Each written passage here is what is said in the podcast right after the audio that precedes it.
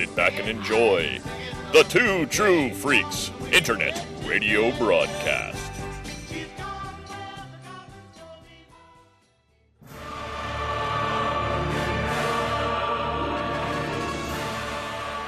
As long as they keep on making animated Star Wars, Hope Molinax and Chris Honeywell will be on the case. Welcome to J Guys and Jedi, a project that began with Clone Wars and now may never end. Hi everyone, welcome to a brand new episode of J Guys and Jedi, a weekly podcast covering every episode of Tales of the Jedi. In this episode, we conclude our dive into the lives of two very different Jedi as they rise and fall. There will be Palpatine is having the best time, y'all. It is time for Yaddle versus Dooku, and we we need to talk about Dave Filoni a little bit and his sort of uh his kind of love about changing canon stuff. Oh, Dave, I hope's got a bone to pick with you. yeah, because after you know this has happened in so many of his shows, I I just I just and this is the most egregious one. We we gotta talk about this. So we are talking about Tales of the Jedi episodes four through six. This Sith Lord, Practice Makes Perfect, and Resolve this week. I am Hope. This is Chris. How you doing, Chris? Good. Hey. Good. Before we get into this, what do you think of that Bad Batch premiere? It was it was good. It wasn't great. It was it was it was like I, I I very much pretty much have I think like almost the same opinion on it that you do. I I think that it was I think I'm I'm hoping that it's you know sort of building ground for other stuff, but it was just generally it was it was pretty to look at. It it, it had uh uh good character interactions and like you said it had like a little di- different uh um configuration of the characters spending time together which seemed to be like just like made to order for you it so was. so it, it, it was it was good. It was solid you know but it, it wasn't it wasn't uh you know like this this in, insanely you know something unexpected or leading in you know lead it you know setting up something crazy. We don't we can't stuff's getting You- set up but it's not like You don't a barnstormer you know Oh, interesting. Because I I thought they did set up one potentially very juicy thing right there at the end, oh yeah Which- yeah no at the which end- is the person who's not even in the the episode being Crosshair. How much has he lied to the Empire? How much does Rampart know? How much is Rampart playing Crosshair? And how much is Crosshair playing Rampart? yeah like, that was the that was the indoor part of the show. like that was the juiciest part of the episode. Yeah. Yeah, But- that was that was but but like as you know, but as it, it didn't it did you know as far as yeah, it's it was it was it was good. I'm I'm looking forward to the rest of the season. Um I got two things I desperately wanted was Echo doing stuff and fucking tech development. Tech is my boy. tech development.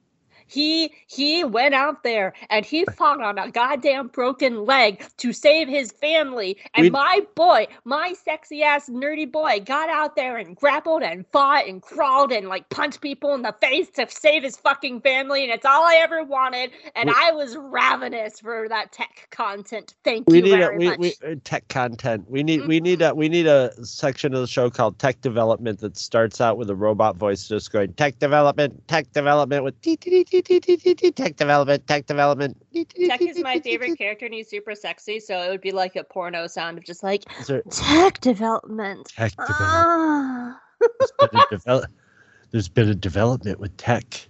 Hope, I think you need to check it out. Yes, Wow, please. wow, wow, wow, like sax, like sleazy saxophone just starts going. Mhm. So, no, I liked it. Tune up, Hope.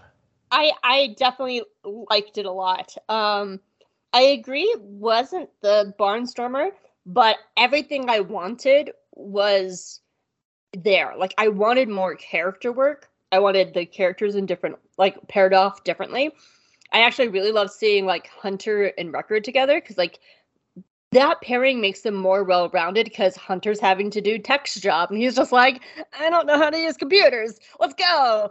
and then like Wrecker, we get to see how incredibly smart Wrecker is because he takes apart a tank and makes a roaming tank. So he's not an idiot. Like it just lent itself to like a very interesting dynamics to have Omega with Echo and Tech. Probably like the Echo is the person who's been the most parental over her outside of Hunter and Tech, who really needed a lot of development because eh, so it was just like it Tech gave development, me tech so, development.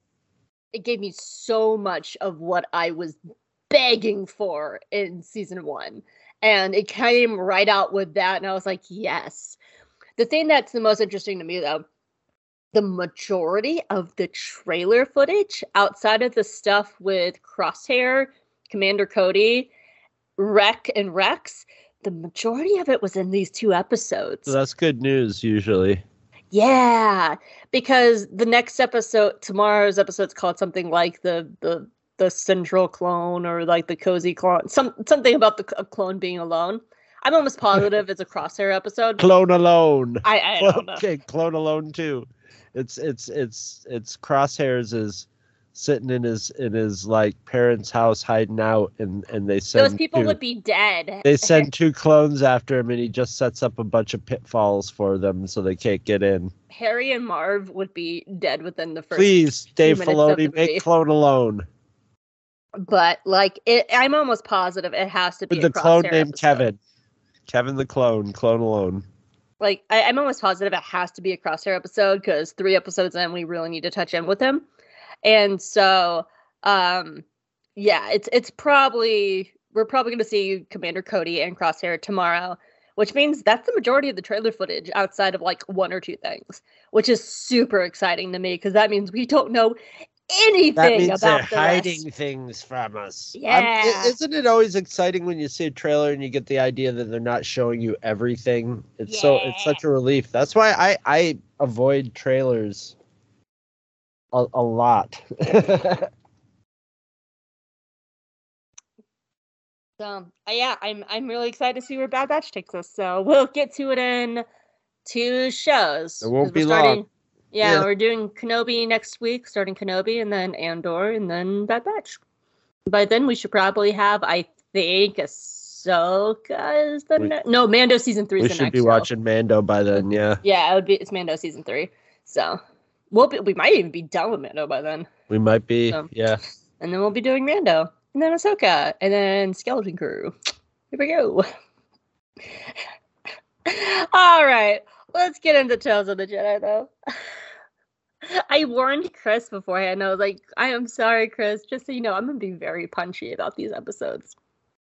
Okay. Super punchy. Um, I, I do want to know what what were your thoughts about these last three? Uh, I like the I like the Sith Lord the best. Same. um practice makes perfect It's kind of it's not the most fun one to watch but it's nice it's really nicely crafted as like a short story to just illustrate a point and, and i really like that and the last one i think is the the the least strong of the three almost like the last one where this one the last one isn't as it's it's sort of like a it's a story and you know uh, uh, uh, but it's sort of like a fill in like okay you know here's Ahsoka during this point. It's it doesn't have the the the like self-enclosed form to it or, or the, it sort I mean it sort of does but it doesn't have the feel of that like a, a short story it's it feels like part of a show you know it's, it feels like three quarters of an episode or something you know That's so Uh. interesting for me to hear because I know for a fact you haven't read the Ahsoka novel. no i haven't So you are correct so that that's interesting to me to hear because I I was wondering how that would play from because most people I talked to have read the Ahsoka novel. So I, I was wondering how it would play, and that's interesting. Uh, for me, I agree. that Sith Lord's the best. It's the best. I, I actually would argue this. The be- the Sith Lord is probably my favorite of all of them. Um, but it definitely needs the other two Dooku episodes to really build for that like impact, that emotional impact. Practice makes perfect. I like it, but I don't think it's needed. Like, what? Right. Why?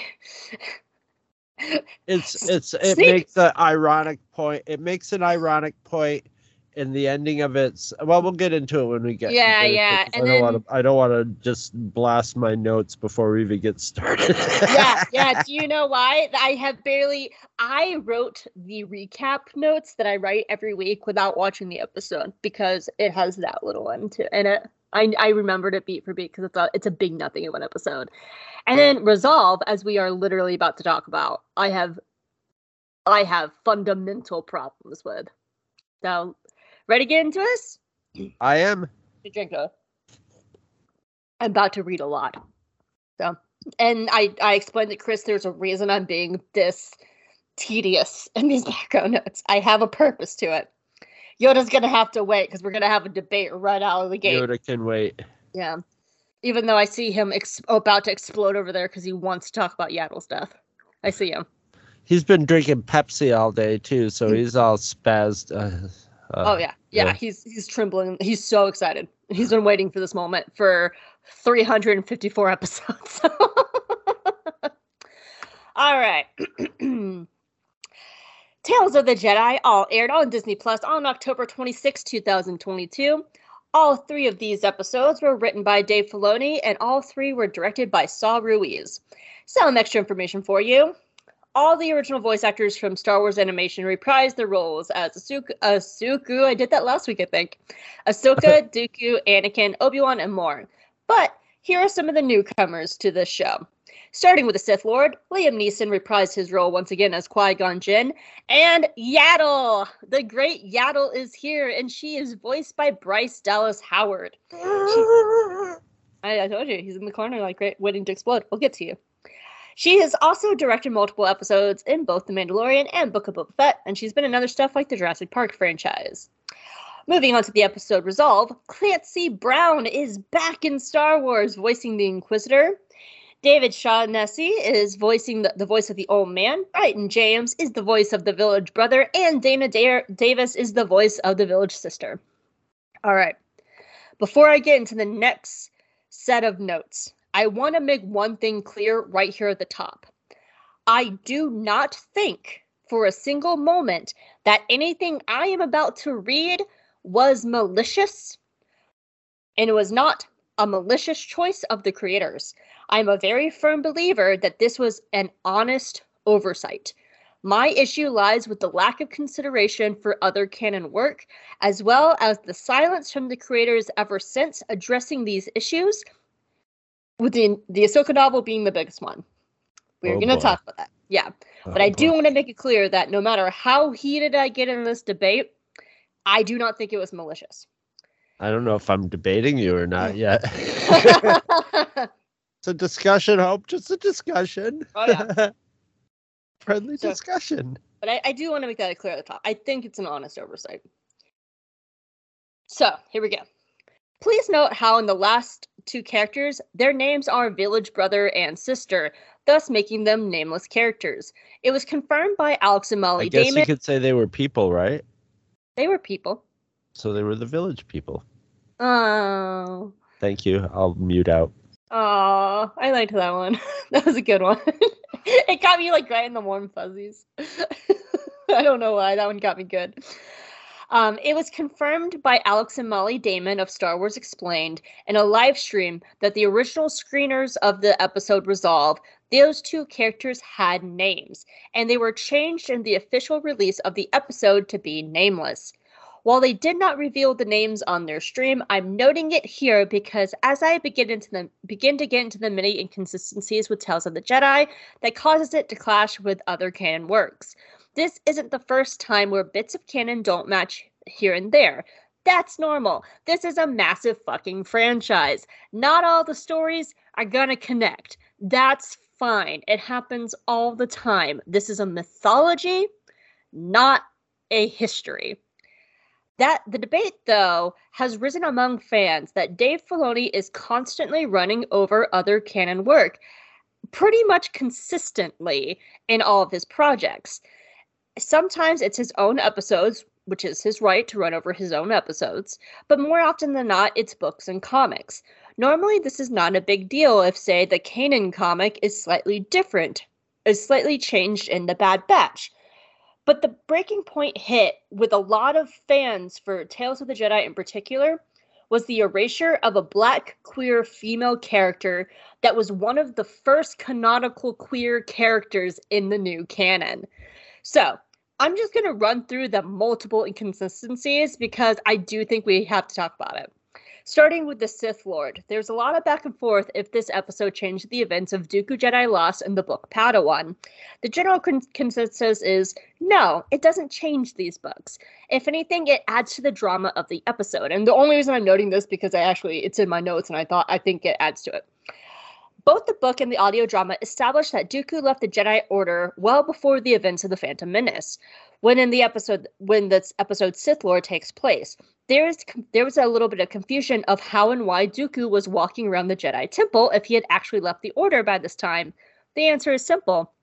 In the in the novel Padawan, it establishes that the Jedi still have very high opinions of Dooku. They still consider him a friend, and allows him to visit the, uh, the, the visit the temple and let him keep his lightsaber.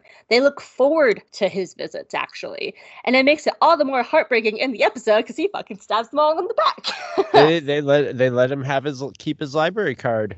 Yeah, they do. Yeah, but apparently by the time of this episode, he's been gone for I think it's ten years, and they're just like, no, come back in, go into the restricted section. It's fine. We love you, Dooku. I wanted to note that though, because to me it actually does add to the episode.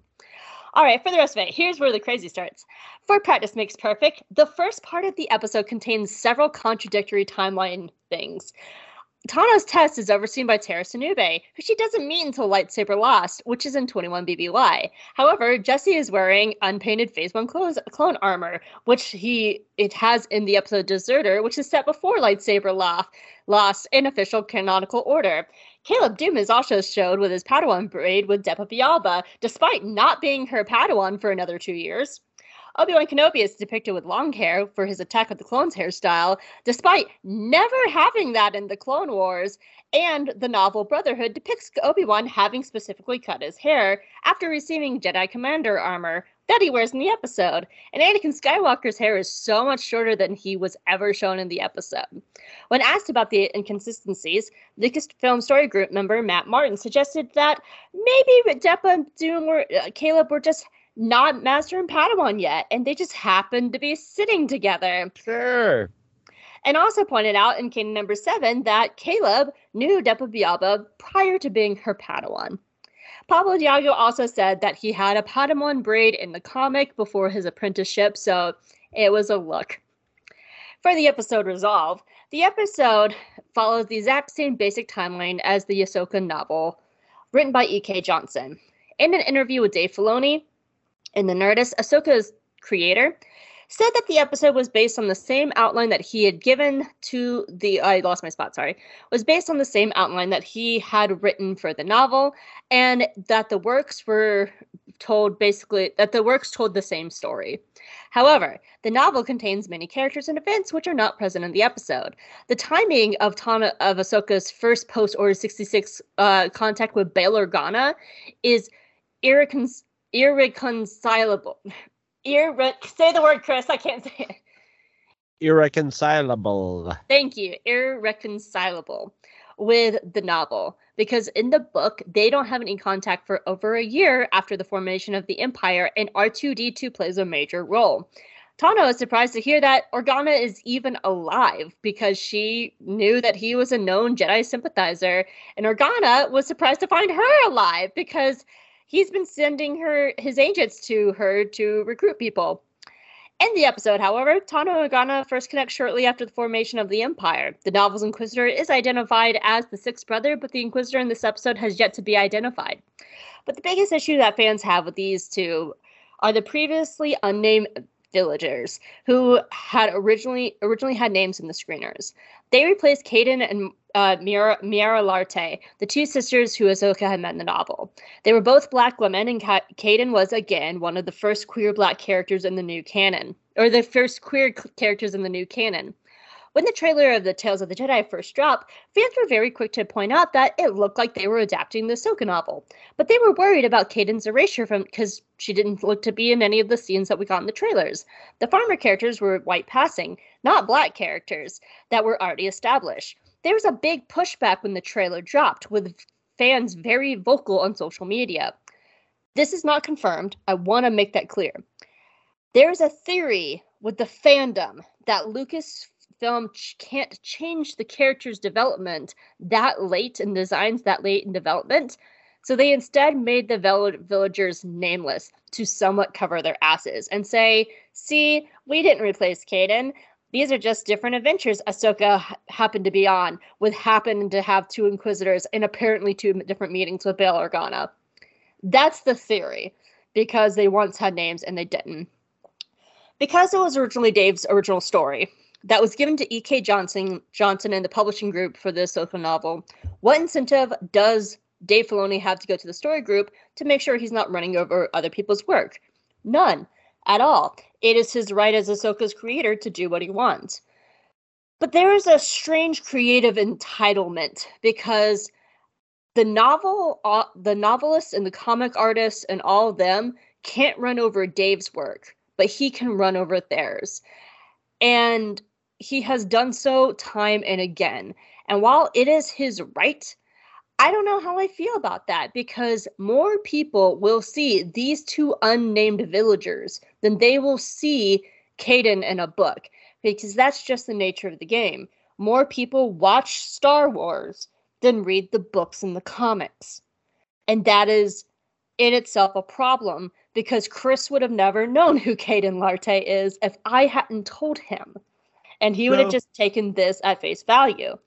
So at the time of this recording, Lucasfilm still hasn't tried to clarify any of these Ahsoka novel retcons considering these two works or to say that they're the same event. I'm done talking, but that's I have a massive problem because we've reached the point where the Ahsoka novel Dave has run over on three separate occasions. One was the Siege of Mandalore, one was, of course, this, and then the other one was oh, what was the other one? It's gonna come to me because I was thinking about it today and now I blanked on it. He's ran over the Kanan comics with the Bad Batch, of course. Like he has done this with the Mandalorian. Like he's constantly steamrolling over other people's work, but these writers and authors and comic artists cannot do that to his work. And I have a bit of an issue with that. What are your thoughts? Well, this is this is what I've been sort of trying to, because I didn't really like. I really couldn't have too much of opinion on it till you just explained it there. So, um, I think there, and I can only, uh, you know, I can only guess as to the thing, but it's it's basically like a ten or eleven minute short, and so you got a lot of things going on. Like the, these are characters with a story and they there's just no time to tell to introduce stuff like that into this because it's 10 minutes. They they have the they just want to you know get the the us it's just there to show the st- Ahsoka storyline of you know the uh, it's almost a sort of like you know sort of puts her in like okay you know it, it's sort of it sort of goes like okay this is around rebels time and stuff. And it shows like you know there's characters snitching and ahsoka like trying to keep a low profile. And then the you know and then the inquisitors showing up. You know it's a very basic storyline and it just sort of puts her in that place. And and so all the other characters there's not much that you would want to develop with them beyond Ahsoka's uh, uh, their relation to Ahsoka in that storyline, you know. Here's my so thought about so you that. would want you would sort of want to jettison all the any and you know and plus uh, on top of that I think Dave is in charge of the the, the there's there's like tiers uh there's there well there's just there's just two tiers of Star Wars media and that is you know the main it used to be just the movies because that's you know what but now with disney it's basically the movies and disney uh, plus you know? Those are the those are the like those are the that is the canon that is the those are the the the products that they're getting the masses in into you know that's those are the money makers so those take precedence over everything they can they can walk all over. You know, George Lucas was that was pretty, and Dave Filoni is very, you know, trained, brought brought, you know, jumped into the gang by George Lucas and like is trained at his feet. You know, learned learned at his feet, and you know that was sort of George Lucas did the same thing. And on the on the like and and that would bake in sort of like the the the the three pronged, you know, black woman, gay, all together in this story is it's just too much for 10 minutes and it would be and a it's like I mean, pick your battle with the public, but the public's going to complain about it whenever it, whenever something like that happens. Can, so can I slide in and make a suggestion? Because I, I do have one thought that they could have gone with, which was give the lady villager Kaeden's design. And then, uh-huh. like, from there, they're like, if you liked the story, read more about it in the Soka novel. Right, right. And just even if it had, even if she just had Kaeden's design and her name attached to it, like instead of unnamed villager female, just had so we actually saw the name Kaidan Larte, then people could go read more if they were interested. Right. They don't have to get in the fact that she's gay. They don't have to get in the fact of any that she has this big old crush on Ahsoka. They don't have to get into that part of it. That, Just give that, her the design. That I mean, that would end up becoming a part of it because the next day there would be YouTube videos going, you know, a deeper look at this character. Who you know, who is it? Because yeah, it, it, but it wouldn't be. But in the watching of the episode to the, and the people who watch those videos aren't the casual Star Wars viewers either. So, yeah, yeah, they could have they, they could have done that. I mean that that could have caused problems too. But I'm I haven't thought about how it would. But I'm just going on the fact that almost anything can cause problems. But that that that would be my assessment of why it like if if you're gonna do that character and you can't do it just and you can't do the character justice or you know have it be part of the storyline maybe just you know just wait on it or avoid avoid it. You know i i mean a lot of times avoiding something is the path of least resistance. You know you can't count out just being like i don't want to even you know broach it, it, but at the same time it, it not doing it caused him to have to a huge outcry. to stuff. But I think it was just done for the bre- bre- brevity of writing. You know, it's a ten minute episode. They got to be like a bingo bango. You, you, you just have to know the bare minimum about the the villager characters. You know to to to keep up with it. You know, so you're just on the main story while it's there it, it's you know the, the the same with uh, which I think is why they did all any kind of and I it sounds like a good deal of it was they just didn't do their homework, which they should know better. they but, should but know better that somebody will catch question. them. Why would they have to do their homework if it's Dave Filoni's story and he can just do whatever he wants? Which which is the original well, to question. Know, to know that if you change it, like be like, guys, if we change this, this is gonna this is gonna cause problems. So let's change it in a way that's sensitive to that, or or well, they have the option of choosing that as a poss having that as a possibility. And, so and that's that's actually a very interesting thing about the story group because this was my original misunderstanding, and there's somebody who works in Lucasfilm that I casual Twitter buds with, and my understanding of the story group was they oversaw all projects. That's not true. The story group is there as a resource if the creators and writers and stuff choose to go to go them. to them. They're they're not just like on every show check like They're not. check in. which yeah. was my misunderstanding. So again, why would Dave have to go to the story group on his own show? Which is where I feel like there's a little hubris there. Like it gives me this icky sense of hubris of him feeling that he doesn't have to because he could just run over stories if he wants to if they're his stories, which is which not like just outside of Tales of the Jedi, he's done this multiple times in his shows. We've talked about it in past shows before. And I'm reaching the point where I'm personally like, why can he do this to other people's work, but other people can't do this to his work?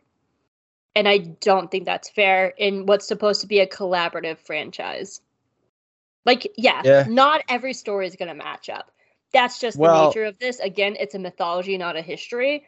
But when it's constantly his creations that are doing it, I'm reaching a it- point I where mean, it's, it's- kind of gross.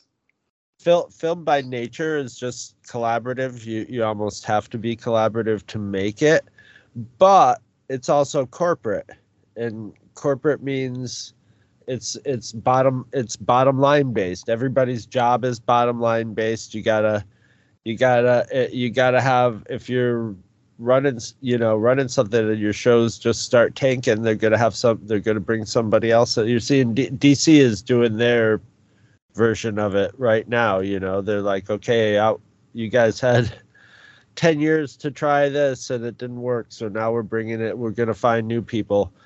And so you know that and that's that's like with the novels if one of the novels doesn't do so well it's you know it's not as big an investment but you know the, the, the it makes this stuff the top tier stuff. So it it just is it gets that and it's in a it's in a hierarchical corporate environment you know you have to you have to work work within that. And yeah it could be hubris hubris. It could be he's just been doing it so long that he doesn't i guess that is kind of hubris too. So you know it, it, it, who who knows? But the, you know we can only we can only guess what his internal and we also don't know who you know i mean he he wrote the scripts but uh, like i was saying earlier who knows who el- who else has to read and approve those scripts and say like okay we need this and that because you know He, no he flat out said in the Nerdist interview it was the same story he gave to the publishing group. It was the same outline. Right, but that doesn't mean this. It's out outline and the script. You know the way it's presented. It, the, you know the outline doesn't have ever isn't isn't the script. You know what I mean? But I yeah I don't know.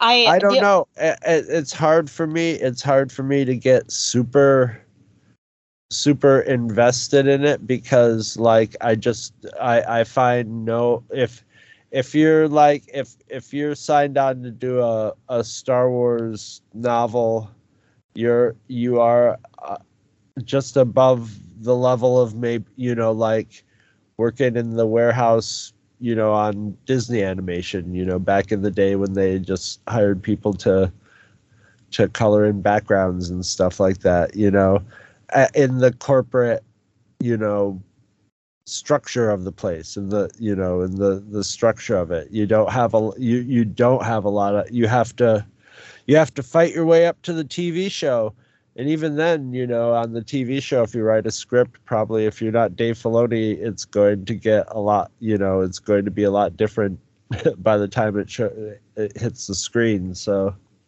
I I do want to add this like nah actually, actually I'm not. I mean it's it there's a rumor that I've seen floating around that uh-huh.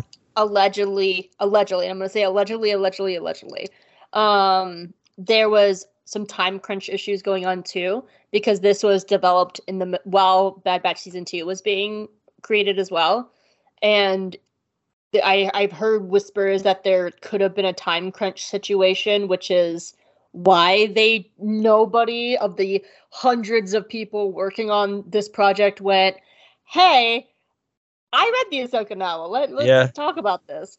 But Yeah. even then, like I find that a little outlandish that of the hundreds of people working on this, not a single one, A, who works at Lucasfilm hasn't read that book. Not a single one. And none of them thought Mm. about going to the story group. Like I, I have issues with that rumor.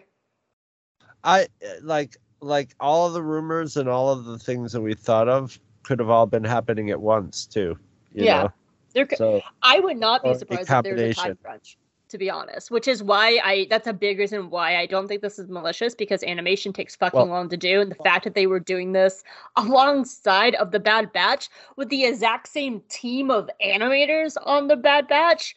Holy fuck! Any- no any commercial production any commercial production, like if you had to guess what the problem was, like if you throw out egos or or time crunch, you're pro you know egos, time crunch, or budget, you're probably you know gonna hit Mhm. five percent of them. I feel like two out of three of those is true here, and it's not the budget. Could be, yeah. Yeah. No, mean- this does this doesn't look like it had uh, much much budgetary problems. Looks beautiful. It looks gorgeous. This is, these are gorgeous. So, but I, I just wanted to hear your thoughts on it because I I have fundamental problems with like that last episode. It like I'm not okay with how it's handled. I'm not okay with the fact that they've been so silent on it. I'm not okay with that not a single person thought, hmm, let's check on this. And I'm getting to the point where I'm very tired of this happening in Filoni shows. And I love Dave Filoni. I love Star Wars animation. Th- this is the reason I'm a fucking Star Wars fan. It's the reason I have an Ahsoka and a Rex tattoo. Like, I love it. But it's also getting to the point where it's very frustrating to watch this constantly happen. And I'm not okay with it. So I, I just wanted to hear your thoughts, like when you had more context and all of this, because I've written plenty of articles and talked enough about on podcasts with other people about it. So I wanted to hear your thoughts, but we should move on and talk I have about. I have low expectations in in those sort of departments, so I don't get as upset because I just don't expect. Yeah, I mean, I don't expect change, but I feel like we should always hold creators accountable to do better. And I will always hold a creator accountable for not checking to see if there is a black gay woman in already established canon. I'm gonna hold a creator accountable for that. So, um, speaking of egos, I'm sure he is ready. Hi! Hi. Yoda's here. Yes, Yoda's here to talk about episode. Yeah. Yoda, I don't even have a question for you. Oh, no question for Yoda. I'm Yoda just gonna there. let you do whatever you want because you've been waiting 354 No. episodes for your arch nemesis, your arch rival, your most hated other person to die. So you do Such what a shame. so you just do whatever you need to do about Yaddle's death. Sad, sad, sad. Tragic accident on the set. Yes. On wait, on this you mean in the episode, right?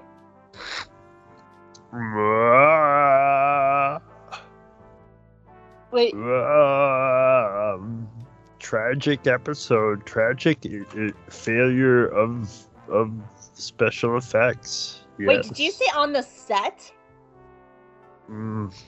Hmm.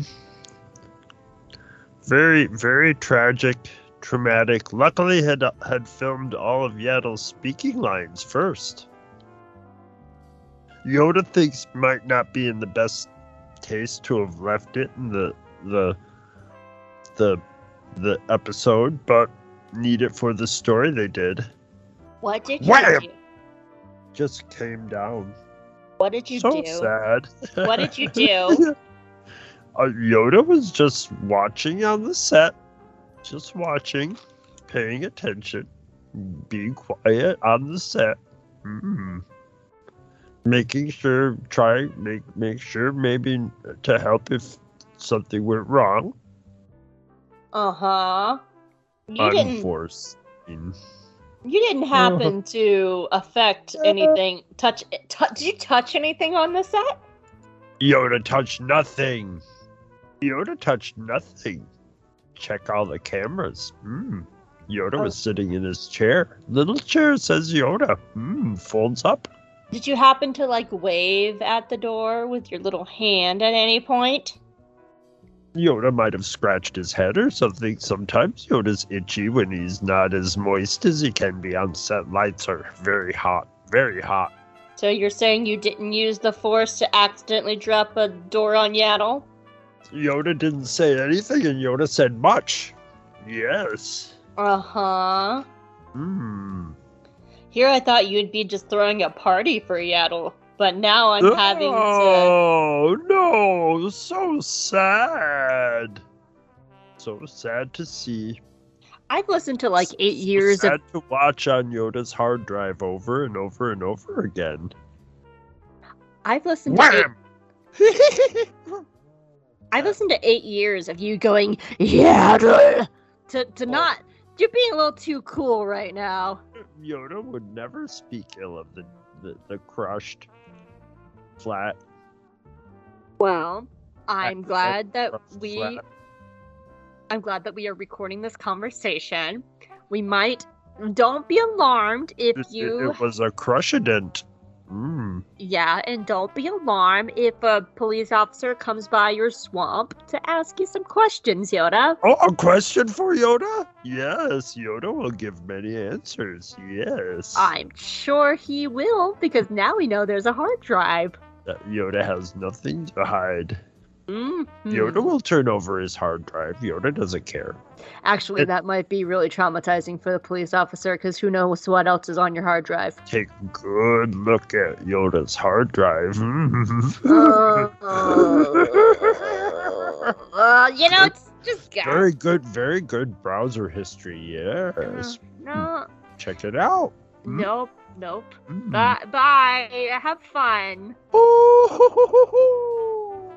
Well, he just flew off like a little bird.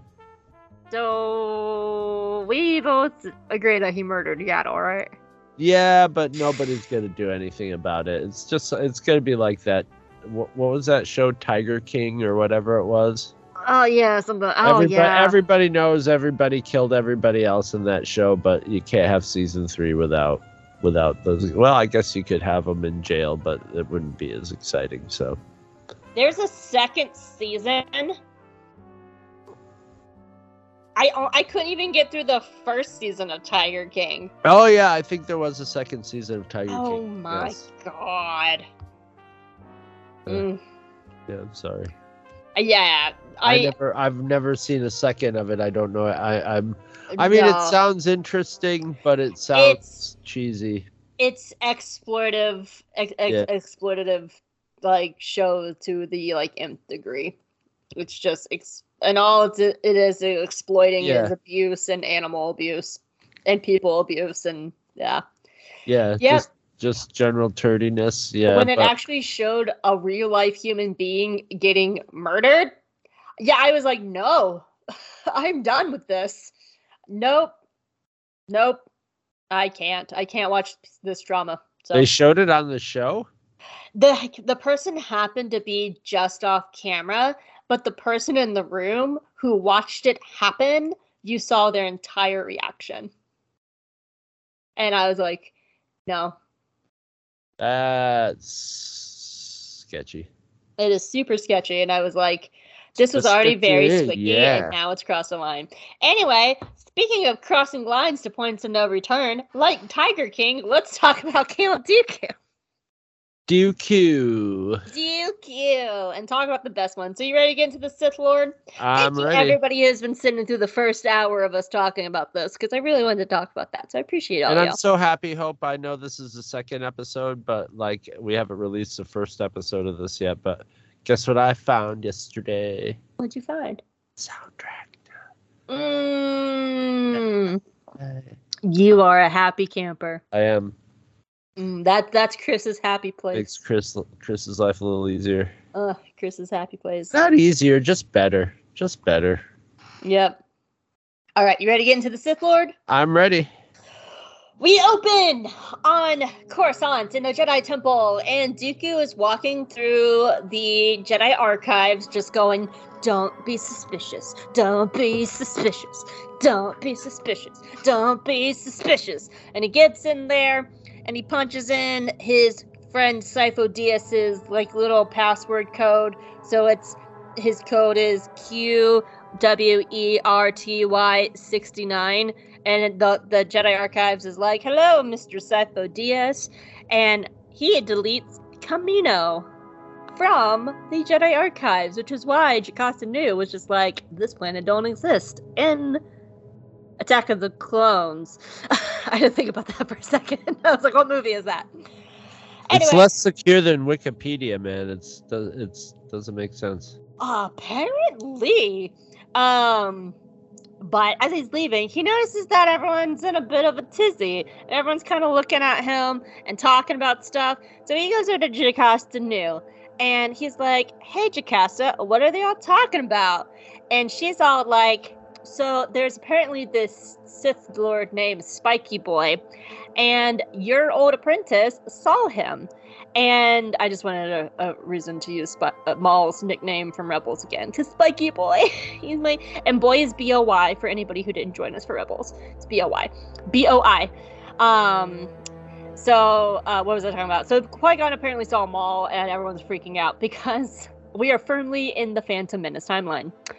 So Dooku's just like, "Oh, a Sith Lord." My, my apprentice apparently saw a Sith Lord. Please excuse me. And he like walks out of there really fast.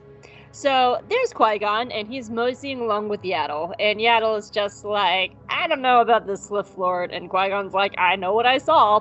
And Dooku kicks in the door, and he's like, Qui Gon, there you are. First of all, I missed you. And you're you you they're all grown up, and I'd love to meet Obi Wan and be your grandmaster, his grand pappy master, but not right now because we're in the middle of stuff. Did you did you really see a Sith Lord? A Sith like a real Sith Lord? And Qui Gon's like, yeah. What about it?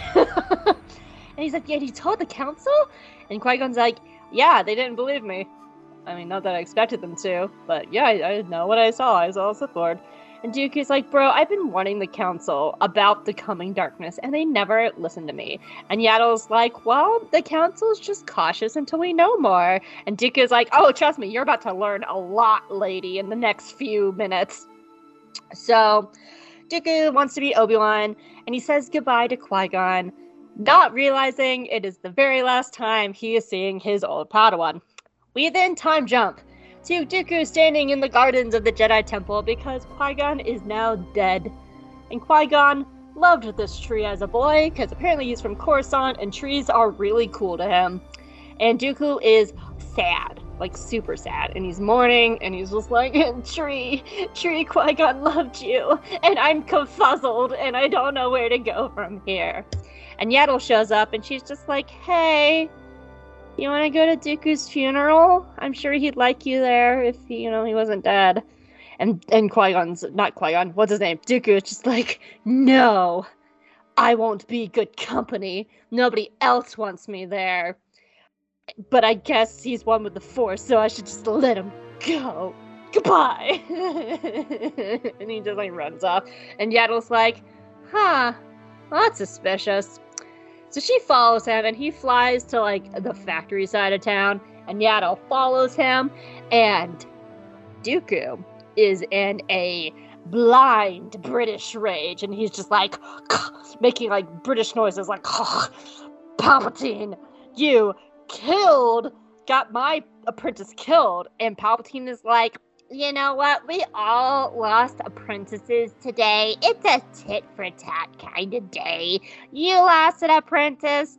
I lost an apprentice. It's just sometimes how Thursdays work.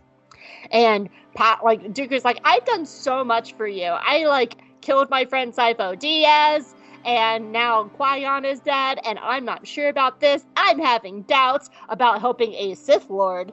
And then they hear, a Sith Lord! And Yaddle jumps out and she's like, Stop right there, Sith Lord! I'm gonna stop you! Dooku! You're so awesome! We were wrong! You were right! And we. You don't have to team up with that Sith Lord! And the whole time Palpatine's like, Oh no! I have been betrayed! Picks up popcorn, starting to eat it. How will I ever cope? I have been betrayed, Dooku. You have betrayed me. Eat more popcorn.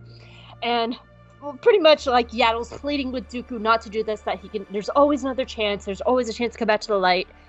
And he's just like, I've made my choice. So so Dooku fights Yaddle, and it's really awesome. It's actually a really cool fight, and I really like it. And it ends with Dooku or Yoda stares off into the distance. Drops a door on Yaddle, and Palpatine's like, Good, drop it again. Or maybe Yoda was like, Good, drop it again. and but Yaddle, with the power of the light side, and I just spat on my computer screen, lifts the door and falls out and looks up at Dooku, and he's just like, Sorry. And he kills her gently. Like, uh, sorry, I guess I'm a Sith Lord now. And Palpatine's like, this was a really good Thursday. the end. I'm enjoying this. he had the best time. I'm as I'm the thinnest I've ever been. Feeling myself. I'm, I'm, I'm really coming into my own. Yeah. This this is actually my least my most notes my most notes of any of them. So uh, can I just start with the biggest one? The door itself, when they're like inside, it's just a big evil smile. Yeah. It's just a big evil smile, and I love it. It's just the door is happy to be evil with like the little teeth and everything. It's just yeah. it's a big no, old very- smiling it's- door. It's very Palpatine. It is so Palpatine. He would have just a big evil smiley face door. It's having more fun than Mace Windu has ever had in his entire life. Palpatine has more fun taking his shit than than Mace Windu's had in his entire life. Palpatine Palpatine's taking a dump just like "Ah, ha, ha, yes. Oh, Some oh, people some people like shitting. Yeah. So This is wonderful. This is like distilled evil. look at it, smell it, Dooku. I am a master creator. Okay. Look look at my Dookie dookie. oh. anyway, what do you think of this one? Welcome back to Jacob's This is my. I- favorite of the this is my favorite of the three. This is my favorite of the three too. This one had weird references to other science fiction movies, neither of which I'll bet you've seen. Maybe you've seen one of them. Have you ever seen Blade Runner? It had some. Nope. You asked me that Blade- probably about once a month. It was. It, it has some serious Blade Runner sort of music in it. Another reason I'm psyched to have gotten the soundtrack. Some very like synthy, like like very very nice. It, it but really it's got a lot. It's got a little bit of 2001: A Space Odyssey in it. Dooku walking through the archives, through the rows of. Uh, uh, you've never seen 2001: A Space Odyssey, right? Nope. At the end of at the end of 2001: A Space Odyssey, one of the astronauts is dismantling the computer that runs a ship, and the computer is just this room full of like plexi plexiglass slide out like let's just call them CD disc trays that you know and the the the robot is like pleading with the guy not to deactivate him as he just keeps like taking more memory off offline until the rob until the computer is just like sing you know singing daisy Is- is that- daisy Oh, that's where that comes from. Okay. Yeah, and and that is that, and, and that's what Dooku is like pulling it out. It's very, it's visually very 2001: A Space Odyssey, and at the end when Dooku says, "I'm afraid," at the end of like, you know, the the computer says to the astronaut Dave, "I'm I'm afraid, Dave," and uh, and it was also kind of a uh, callback to uh, the Kylo Ren in uh, the the Force Awakens before he polishes off his dad, who was in Blade Runner also. Um, my only other note is Dooku d- pulls an Andor. Whereas, whereas you you just walk in and do it, and they don't, they won't even, you know, think that you're gonna, you're you're going and wiping Kamino off the map Huh. To cause trouble down. You know, he just he Oh, he just walks in like he owns the he place. walks in the the jedi Mm. are pretty pretty full of themselves and you know and are you know no you know it's just very easy for him to do you know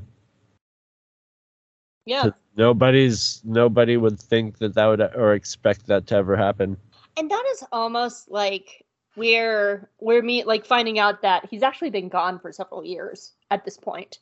And the like that that adds to so much of the heartbreak is they welcome him back all the time. Like qui-gon still calls him his master. Like they like yaddle and Jocasta still talk to him like a friend.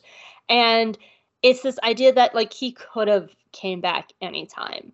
And that he he is constantly questioning himself in this one.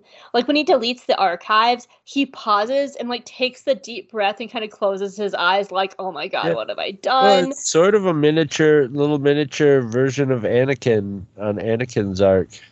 Yeah and i think he has doubts all the way up until he kills yaddle and then he feels like he's reached a point of no return. Right like right like he mourns It's that, that's sort of like how that's how I don't know if the Sith in general, but it's definitely how Palpatine likes to jump in his apprentices. You know, hmm is get them to do a nice little blood sport in front of him, and if it entertains him, they can rise, rise, and the, rise.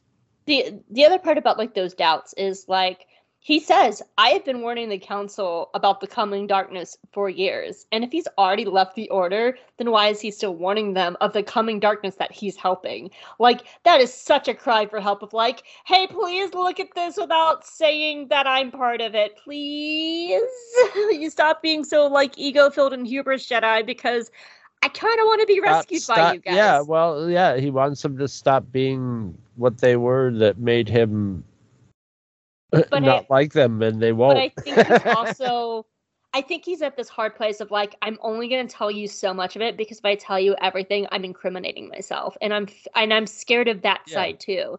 That's why he doesn't go with Yaddle because he's afraid of what he has already done because like multiple people have already died at his hands including his friend being Sifo Dyas. And like because these multiple people like he doesn't feel like he could go back because the Jedi have proven to him that's the point of the last two episodes that they're Yeah. so heads up their own asses that they're not looking out for people like him but he's still trying to give them enough information so they can stop him and they still miss it Well, I Uh, mean, but- Palpatine's the voice, his inner voice is when she's just like, look, it's not to you, you know, if you help me, then that'll just absolve all your stuff. And, and you see him think that. And I'm sitting there thinking to myself, yeah, right. And then, you know, Palpatine's like, don't believe them. They'll, just toss you under the bus, which is, a- which is right. You know, which is prob 90% that's probably what would happen. So, and and i Yeah. do think like qui-gon's death was like the final nail in the coffin yeah, yeah, yeah. because if the if the council would have believed Qui-Gon, it's not guaranteed that Qui-Gon would have lived, but there would have been a much better chance of Qui-Gon living. Because Dude, then like if- multiple Jedi would be acting on Maul. If Qui Gon would have lived, also, I don't think I think Qui Gon like if he would have lived, I don't think uh, Dooku would have ever wanted to have Qui Gon ever see him go to the darks. I think it would have been like you know, the thing holding him back. Yeah, I think Qui-Gon was always the thing that was holding him back, and that's why we see him mourn. I love the scene of him in the garden and like talking about the tree and like how he brought Qui-Gon there as a child and like what that memory meant to him. And it's like you see the anger where like where he's like, I have to let this go because I've I can't go back now. Like I've I have to go forward. Mm, mm, it's so good. Yes, it's very nicely done. But that's all the notes I got. Oh, then I will continue my notes. I, I know we mentioned this last week. I'm just going to say it again, though, because I feel it even more this week. Boy, I wish all of these were about Dooku. Every single one. Because, especially his relationship with Sifo Dyas, because we only know in the books that they were like BFFs, like they were very good friends. They grew up together, which is how he has like Sifo's Sifo Dyas's like code, like key codes and everything. And hearing like if we had would have had one of these episodes just on Dooku and Sifo Dyas, just to get an idea of their friendship when we get to this point where Sifo Dyas is dead because of Dooku, and now Dooku is like using his dead friend's codes to do evil things, like that would just have like so much more impact. uh um what were your thoughts on was it what, what like Yoda aside, because now we're just talking normally. What were your thoughts on Yaddle? Because this is probably the most we've ever had Yaddle on screen. That's not her as a puppet looking decrepit.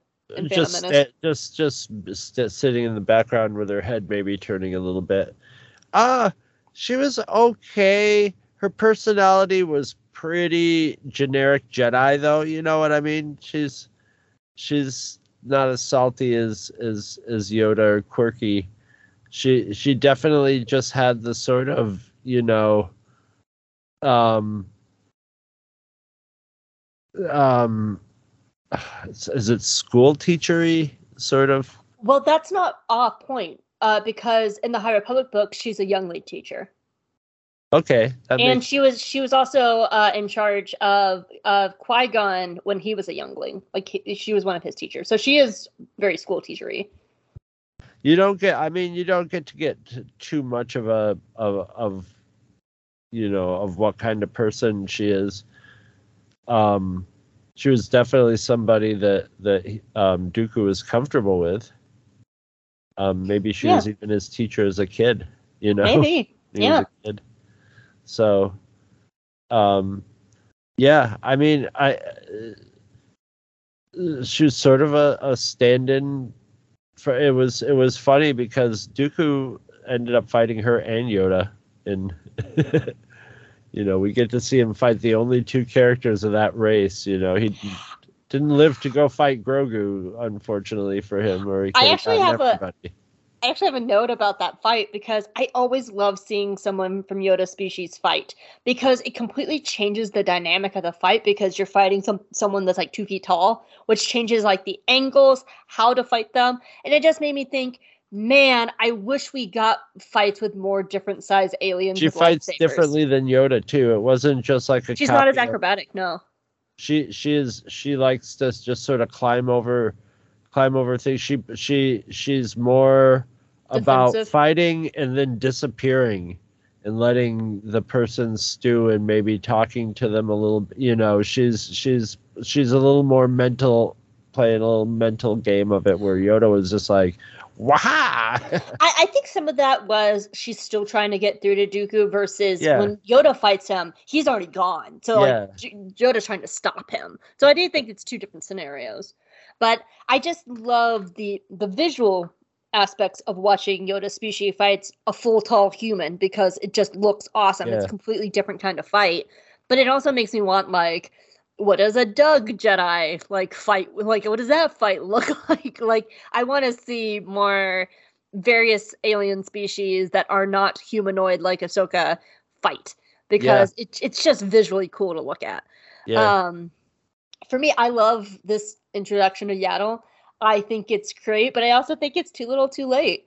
Like I would have loved to have Yaddle all throughout seven seasons of Clone Wars. that would have been awesome. Actually, no, that wouldn't have been possible. She's dead. Never mind. Ignore hope.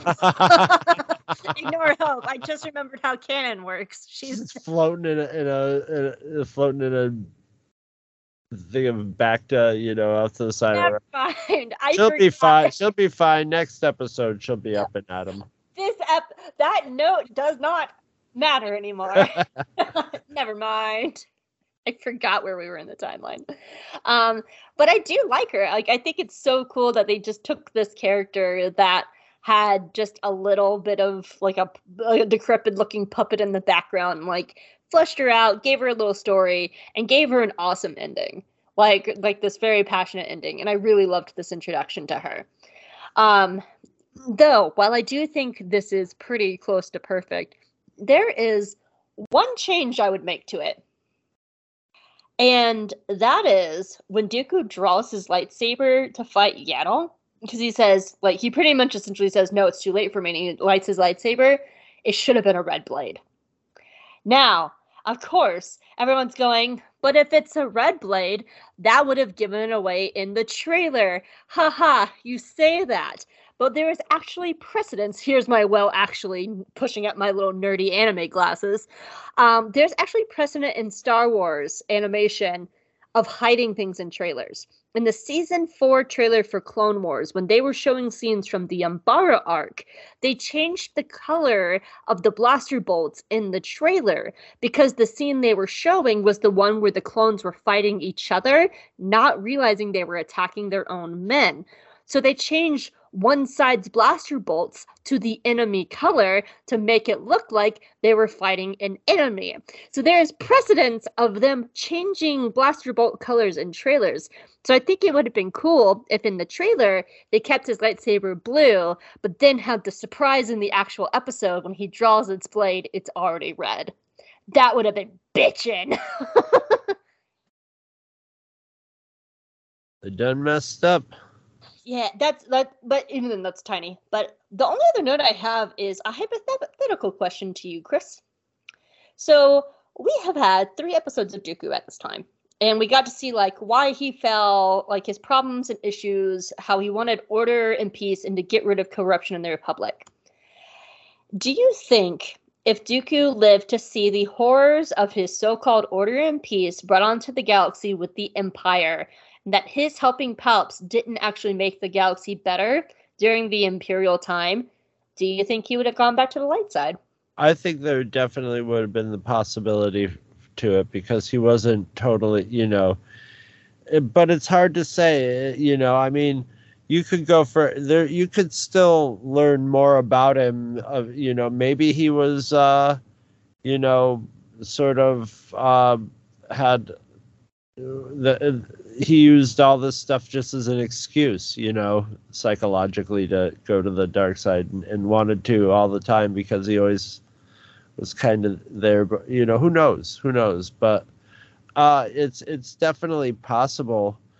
Um, I mean that if that would have been like uh, in the story, he would have been the kind of character who maybe when he rec- you know had gone way too far that like he ended up like ends up you know turning on Palpatine but Palpatine just wipes him out you know thus setting up you know showing Palpatine can just like take out this guy cuz I don't think I think That's what he does was- to Maul.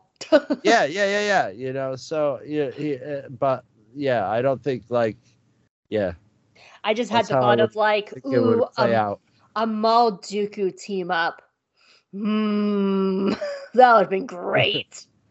um, yeah, I, I agree. I think if he lived long enough to see the horrors of the Empire and realizing that what he thought was order and peace was just a different form of corruption and prosecution, uh, prosecution, like I think he would have been like, I mean, if he, oh my uh, god. if he recognized the corruption of the Jedi, he would recognize the corruption of the Empire pretty but he he recognized the corruption of two separate senators. Like that was the point of the first two is like he called out two separate senators for like not helping their people because of their corruption. Mhm. and so like this was already something that he was he like he was sort of already kind of like eh on the jedi. But i think when the separatist guard was like because because him and mace windu Yeah. was like why didn't you go to the jedi but any of and that, they went they went we don't trust the jedi because they serve the senate right but all the all that senate all the senate you know the individual senators and the jedi corruption is nothing compared to the empire corruption you know what i mean Exactly, because like someone like know, Mon so Mothma I- is yeah. Andor has shown that someone like Mon Mothma is essentially useless. Like she's like her job is useless because the the Senate is just a bunch of puppets for Palpatine Yeah. that like mani- manipulate. So I think he would have went back to the light side too. I think he would have found a way to then like, no, I'm I'm not gonna stand for this and I'm gonna fight back against Palpatine. And now I just want a Maul Dooku team up because they would both be tr- so fancy, trying to out fancy each other. I I would like a Dooku and and I would like as much time together with Dooku and Greavy. I think Dooku and Greavy show would be a great show. I It would be like I, it should be like the Odd Cup. Oh. I just got to relieve to relive some grieve like General Greavy goodness because I was writing um for work uh, who is Gungi, the uh Wookiee Padawan from the kids arc of Clone Wars because he's coming back for Bad Batch. So I was going back through his arc and like kind of writing up a summary. And I went back and I watched the fight of Grievous versus Ahsoka in that arc, and it starts off with Greavy spider crawling across the ground, and I was like, "Oh, this is so great!" and it ends with Hondo shooting at Grievous from the slave one, and he's spider crawling away, and Hondo's just like, "Ha ha ha ha ha!" And I'm like, you know what? I might have been a bit hard on the kids' arc. There's so much good in it. Yeah. Hondo versus Grievous, Gr- General Grievous, so good. Oh, it was so good watching that spider crawl. I, I miss watching that spider crawl. It was really good. Uh, but that's all I have for this one. Do you have anything else? No, let's uh let's get into the rest of it. Practice makes perfect. The one that I almost didn't watch because I remembered all of it, and it's Yeah. only like seven minutes long. Yeah. So here it is, guys. You ready? We open with Anakin running late t- to watch Ahsoka take a test, and Camel Joe is there, and she does really good. And Caleb Dume's in the background, and he may or may not be as white as he was in Bad Batch. It's hard to tell. He sits in shadows the entire time. Maybe they took a note from that. Who knows? Anyway, so he sees this test, and Anakin drags Ahsoka outside. He's like, "This test is bullshit. It's bullshit. I'm gonna do a better test." And Ahsoka's like, "Okay." So he takes her to the factory area, which is, I guess, very popular in this part of town. And he's like, All right, Ahsoka, all the clones are to shoot at you with stun bolts. And she's like, Cool. And then she gets shot 25,000 times over and over again in a montage of like four years. Or I, actually, the Clone Wars is only like two years, two to three years. Um, so we get a long montage of Ahsoka being shot over and over again, and sometimes for a little flavor, Rex shoots her, you know, for fun. And eventually it ends with her learning the maneuver for Clone Wars Season 7 that she used to save her life during Order 66. And it ends with her and Rex facing down my sweet baby angel boy Jesse. And that is the episode. I- wrote all of that and then I watched it just to make sure. But yeah, that was it. Because this is a big old. Uh, this is a thing. And I, I know I'm being kind of like. Because I, I do like this episode. I don't know if this was needed though. I didn't like this episode as much as the last one, but I gave it the same score uh, that because I, I think it's it's a it's it's a well crafted story. You know, it it it makes a it makes a sharp a pretty sharp pointy po- point with Order sixty six, which. I, I I admit I saw this before, but I was just like, oh yeah, this training's gonna come in handy for Order sixty six. I'm like, oh yeah, that's right. This is the ending of this. this is uh, the the spin move that she does is these like when Rex first changes and she jumps up on the table. It's the same move. Like Yeah. that's the move that she learns. and uh my my my only other note is uh Anakin didn't learn this from Obi-Wan. This is some Darth this is this is the Darth Vader in him thought up this uh this this little training session. Which was interesting because you see Obi-Wan, uh, Obi-Wan and Yoda just sort of watching him walk away after eavesdropping on their conversation. Uh, but yeah, it's a it's pretty sadistic training. Yeah, It's, it's more Sith Sith like than than Jedi like, yeah. where you just keep you know.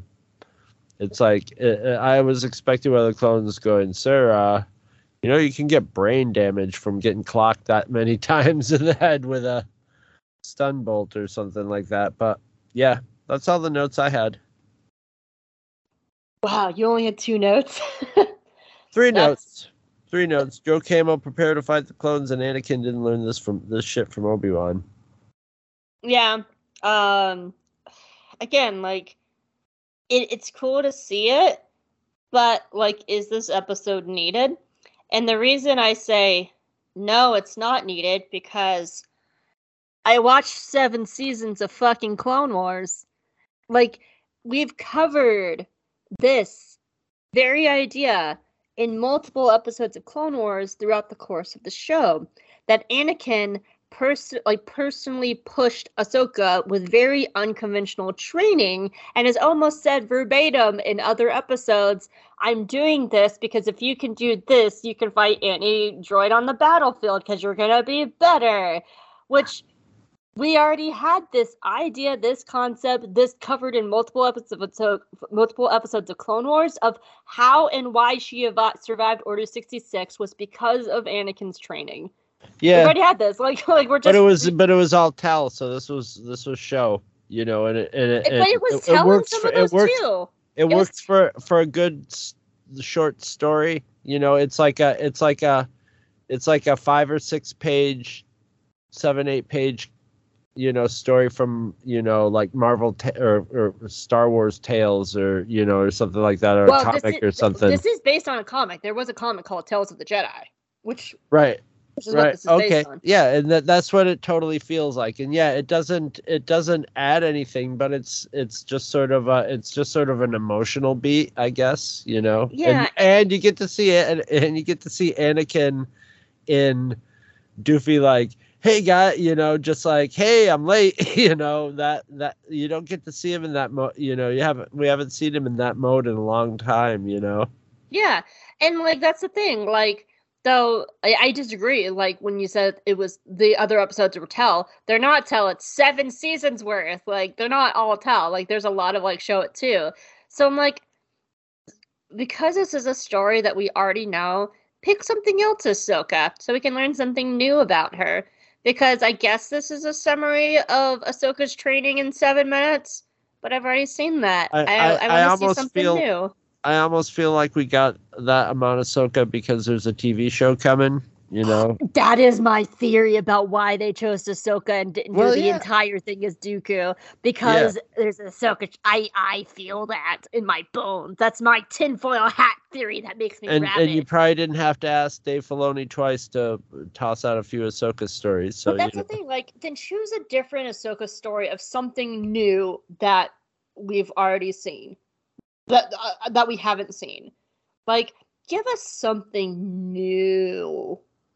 I would almost like it to be like because there are so many things like her friendship with Barris Offee, and like we talked about how like when Barris bombed the the Jedi Temple, and like it was such a fast turnaround because we never saw any development for Barris. So like have a moment where they're having another awesome conversation, or having her like after like when she's on the run and like palling up with Asajj Ventress, you could have added Asajj back to like see more of that story. Like, why give us a seven minute episode of things we've already seen? a when story could- with her and Asajj Ventress would have been really good. I think, Really like of, of those of those. because then like, it ties into Dooku as well. Like they could have had it where like it ties into Dooku because uh, Ventress was Dooku's apprentice right. and Dooku lost his apprentice, but then we see his other apprentice here. Like there's ooh, there's so many better Ahsoka stories they could have told than this one. This is well done. It's beautiful. It's good, but it's not needed when there's so many other things that you could have done. It, though I will say I'm always happy to hear Ashley and Matt back as Anakin and Ahsoka though. I love Matt Tales the Lanter. Jedi season two. Yep, I love Matt Lanter. I love Ashley Eckstein. I'm always happy to see those two back. So, um, and I am also very sad that Yoda doesn't speak because Tom Kane can't voice Yoda anymore, and that's very sad. Yep, but that's all I have. This is a very nothing episode for me. Yeah, there's not a lot to talk about in it. There's... All right, as opposed to this one. I will. Let's ready to wrap this puppy up with resolve. Wrap this Inquisitor up. Not too tightly though, because he'll pop. Yeah. Apparently, he deflates. Such a weird. Like a lot, I've seen a lot of people debate that. I'm like, I think it's cool, but I also agree that I don't get why he deflates. maybe there. eh, Maybe he was like Grievous, and that was just like, you know, he was all like in his chest cavity, and his head was just like a, a balloon that he stuck up there to look scary. I don't know. I, I don't it know. doesn't that's the thing about it. It's just supposed to be fun. Oh, it, it is really fun. Like I, I like that he deflates. It, it, it's one of those It's- choices it's I made me go, Beat, huh. weird beat, you know. It's so creepy. Like, yeah, I like that he deflates because it made me go, huh, that's cool and different. Yeah. Uh, oh, excuse me. All right, ready to okay resolve. I'm ready. we open with so many emotions because i actually as as much as i've been shitting on this one for the entirety of this episode i love the beginning of it. Because we are at padme's funeral which is so fitting and so beautiful and so gorgeously animated. And i'm crying because oh my god padme needs all the love and i adore her. And yes this is a gorgeous opening shot. And Bail Organa is there with Mon Mothma, and he looks across the way and he's he sees Ahsoka in the crowd, and she realizes that he sees her, and she vanishes. And Bail follows Ahsoka, and he's just like, "Why are you here?" And she breaks my heart when she says, "Padme was my friend," and Bail tries to convince her that there's nothing she could do to save them, them being Padme and Anakin. And then I cry more and they hear some clones coming and they're just like oh god run run run. And they run over and he gives her a comm and he's just like if you ever need me for help take this comm. And then the clones show up and and Bill is just like hello fellow youths. I am here senator organa and i just wanted to look at the river and just so you know that if you we all have a duty like you you clones are doing your duty right now and we have a duty to uphold when we are ready. And the clones are just like, what the fuck is this guy on? Sir, sir, you, you gotta come with us, dude. I, I think, I think you wandered away from somebody who's supposed to be watching you. Come, come on, sir. And Bill's like, okay. And he walks off. And he's like, ha. Ah. And Ahsoka's like, all right. she just drops off the thing and goes back to Rex, who is waiting for her, and they fly away from the boom. Flash forward to who knows how many godly years has passed, and Ahsoka is living on this beautiful farming planet, and it's in peace. And there's a shitty brother, and he sucks. And he's just like, sister, I'm gonna be super great greedy and put up too much hail on uh, hail, too much hay on top of our hay truck, and it most certainly won't fall on you. And the sister's like, what? And who knows what happens? Because lo and behold, the the hail tr- the hail I keep saying hail, the hay truck breaks and almost crushes the girl. But it doesn't crush the girl because Ahsoka uses the Force to save her from being crushed, and the farmer girl sees it. So later in the day, all the farmers are sitting around and they're all just discussing the Empire. And the, the shitty boy is like, Oh boy, I love the Empire. We have no reason to be afraid as long as you're a true citizen. They will never take away the rights of true citizens. And the one old man is just like, Oh boy, you're in for a real surprise when you Google fascism. and, and they're all like, Nah. And the farmer girl is just like, Google it, buddy. Google it. I, I was watching a video that's going through all the bullshit that's happening right now with Dungeons and Dragons new OGL. And somebody in a video was just like, of course, some people are making the argument that these big companies would never take advantage of small creators. First of all, and the guy went, first of all, Google capitalism. You're in for a surprise. and I was like, this is a great video.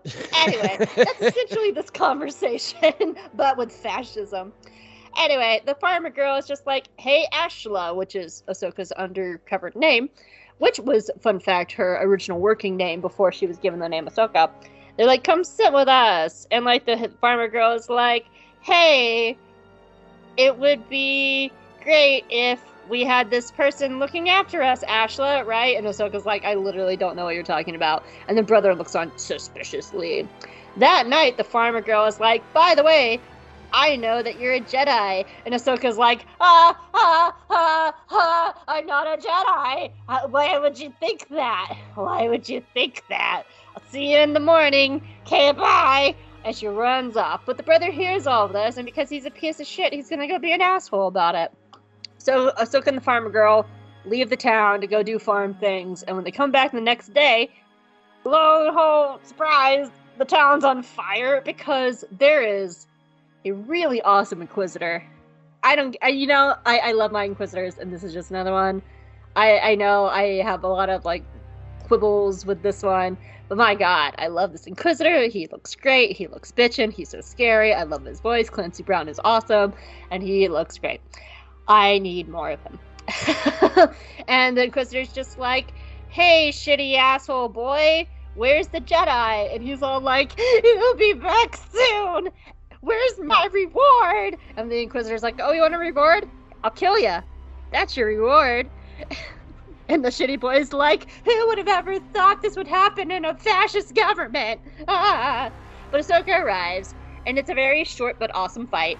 And um, she fights the Inquisitor, kills him, takes his lightsaber, and it's the end. And he deflates like a sad balloon. But I love it.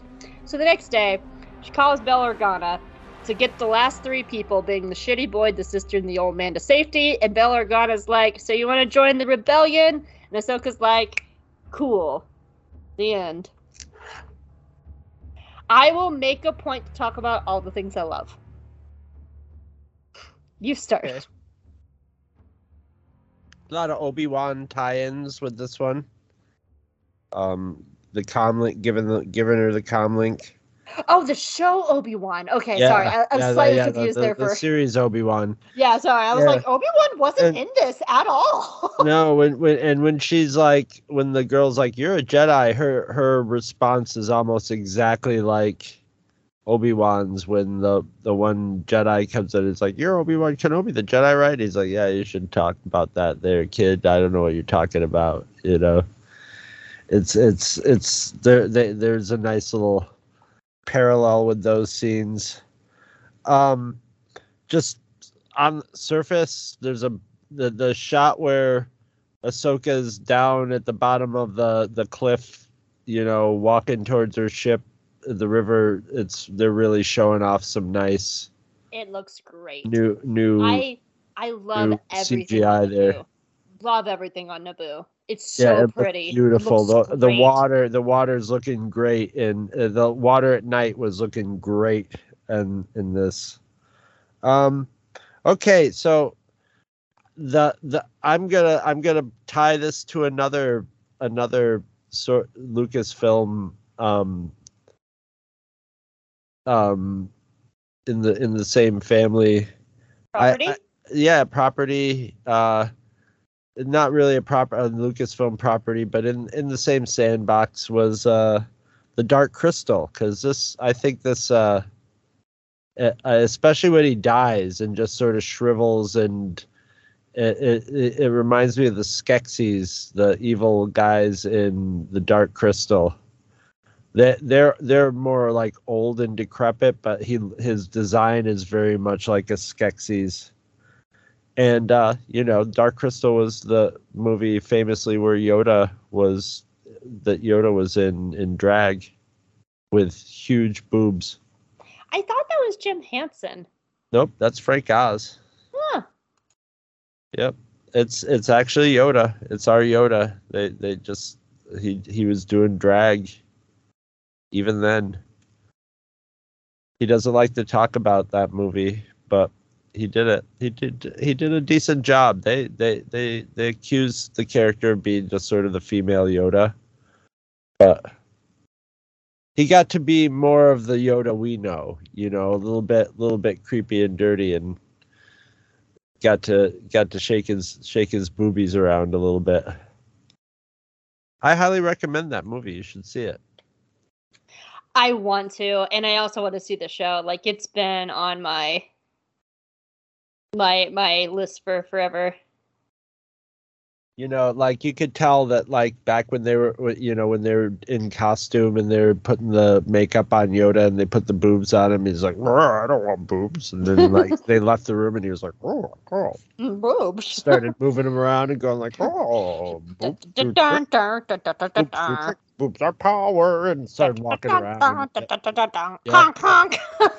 yeah, yeah, yeah. And then the door opened and he'd be like, he'd be like, that, "Oh, but- oh, oh, oh, oh, oh, I was doing that. I I honked my own boobies for that.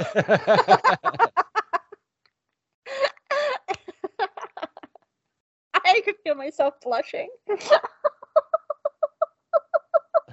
Jesus. what were you saying? What's your next note to get off this awkward topic? Um, that's a that. Well, I I had um the that uh that Inquisitor was kind of an airhead. That's about the only other line. Like, yeah, I I hate and love snitch stories. This was just the the most simple of snitch stories. He's just like, haha, I like the Empire. I'm impulsive. you know, in the first like 30 seconds, they like established it. It was so quickly done. Uh, but like, I think this is the weakest one. Like, like I said, it just it just feels like part of an episode you know it was just sort of like here's a little bit of storyline you know it didn't feel uh, it didn't have that same sort of self-contained with a point that we haven't seen over and over again especially recently you know Yeah. with, through rebels and and in obi-wan of you know the methods of the I, I i think this one was a i think this episode was more like kind of a tee up obi-wan episode I yeah, I kind of feel like it's almost outside of Bail giving Ahsoka the comm. It almost feels like two different episodes, like the all the Yeah. stuff on Naboo versus all the stuff. And I Yeah. almost wish we stuck with the Naboo storyline to see what Rex and Ahsoka did in like the first days. Like we know at some point because of Bad Batch, within the first few days of the Empire falling, Rex went through Cut Lawquane because he had only beat the batch there by a day and had left the previous day. And th- the the batch go to Cut Lawquane like a few days after the Empire falls, so like there's a little wiggle room there. And I would almost like want to see that like where did they go? Who did they talk to? We now know from Bad Batch that Rex knows who Trace and Rafa are. Did they go to Trace and Rafa? Did they call them and Right. meet them? Like that to me feels like a very interesting story of like what was zero hour? How did they get out of zero hour? What did they do? Like that is really interesting to me. And yeah. But I I want to talk about all the stuff I I love about this episode because I have been spending the majority of this shitting on it. Um, though I am going to start off. There is one problem I have with Padme's funeral before I get into all the reasons I love it. Where's Jar Jar? I was expecting to see him in there, and I like. It's always neat to see like stuff that was that we've seen in one of the movies done in you know Filoni style, and yeah, and I was expect. I was just sort of like, okay, we'll see Jar Jar like get. Uh, nope, nope. Like, and I think that's the thing. Like, we know he was at the funeral, so like, I kind of misremembered it, and I was watching this, going like, "Yay, Jar Jar!" And then he's Yeah, not in it. I was yeah, like, "Oh. Jar Jar!" Yeah. so that, that's my one gripe. But not, I, I love all the stuff on Naboo. I I love they made a point that Ahsoka went to Padme's funeral for so many reasons because Padme and Ahsoka's friendship was just one of the purest relationships of Clone Wars. They loved each other. Like Padme went out of her way to make sure that Ahsoka was aware of like the gray side of politics, that it wasn't black and white that she was being taught. They like Ahsoka is aware that Padme and Anakin were together. Like so like by going to Padme's funeral, she's also getting a chance to mourn Anakin, who she thinks is probably dead. And so it's just it's not that she's just mourning Anakin, it also gives her a chance to mourn Padme, who was very much her friend as well, because she doesn't get a chance to mourn all her other Jedi friends. This is like a funeral for everybody Yeah. that Ahsoka has lost. And I, I I even love like Bail awkwardly talking to Ahsoka while the clones are around. It's, it's fucking hilarious because I love how the clones are just like, "What the fuck are you talking about?" Well, they actually look at each other and go, huh? Well, whatever, Yeah. man. yeah, like they Politicians, they're doofuses. you know? yeah, right. And so I like it's so well done. But I also think that's really interesting because like what two to three days prior to this, those clones are Ahsoka's friends, and now they're to be feared, which Yeah. is an interesting dichotomy. Um, and, And they're still kind of lovable doofs. But if they saw Ahsoka, they would be like deadly Like- killers. Exactly, exactly. And so it, it was just everything with the Naboo sub. It's gorgeous. It's beautiful. I love the emotional weight of it. I love that they gave time to like more mourn Padme. There's so much about that I loved. Um, I also really love the Inquisitor design because Yeah. I love that the design looks like a plague doctor. Yeah. Because to the Inquisitors, the Jedi are a plague that have to be eradicated. And I think that so I think that's a really cool choice to give him this like very plague doctor look. Um and I also always loved Clancy Brown in Star Wars. He's done so many voices. He was uh in Rebels, he's been in Clone Wars, like he's been around forever. Like he he- he's in The Mandalorian and live action. Like he can do no wrong in Star Wars. I'm always happy when Clancy Brown is here. Um and I also like the fight of the Inquisitor and Ahsoka. I like that it's so fast because it's kind of reminiscent of the Maul Obi Wan fight in Rebels Yeah. because it does. Because for one, well, actually, the main reason is we always say that the Inquisitors are kind of chumps. They they're not fully trained. They're purposely weak. And She's trained by Ahsoka- Anakin Skywalker. Anakin fucking Skywalker and Obi Wan Kenobi. yeah, and- exactly. like why would he be a threat to her and she just owns him in a second and it's really good and it's really well done because he has his own hubris going on and she's just like no fuck you bam Yeah, So- like she just she she just it just takes her a few seconds to be like, is this guy a danger? No, he's not. Just come here, grabs his chest and is just like, I'm gonna just finish you off now. Yeah. Thank you. grabs his lightsaber uses the force to turn it off and like kicks him and slices him down and it's it's great like i really love everything about the the inquisitor and and the fight with Ahsoka. um of course this is an anthology they're not going to get super deep in it but uh, i do like they kind of touch on themes that have been explored in bad batch and andor and resistance of like they're here for peace and order. Are they though? Like it, they don't dig it deep, dig really deep into it but like you know these are things that we've done- we've done this other way. Um but when it comes down to it like i so fundamentally disagree with this short and the creation of it and all that and what it does to the Ahsoka novel. Um and i was thinking about what should be done.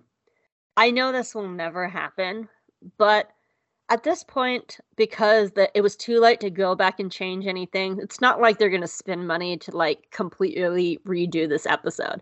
I was joking with my friend chase from pink milk and they were saying we they like they joked you know they could go back and redo the episode and we both fucking laughed at that idea because we know it's never going to happen.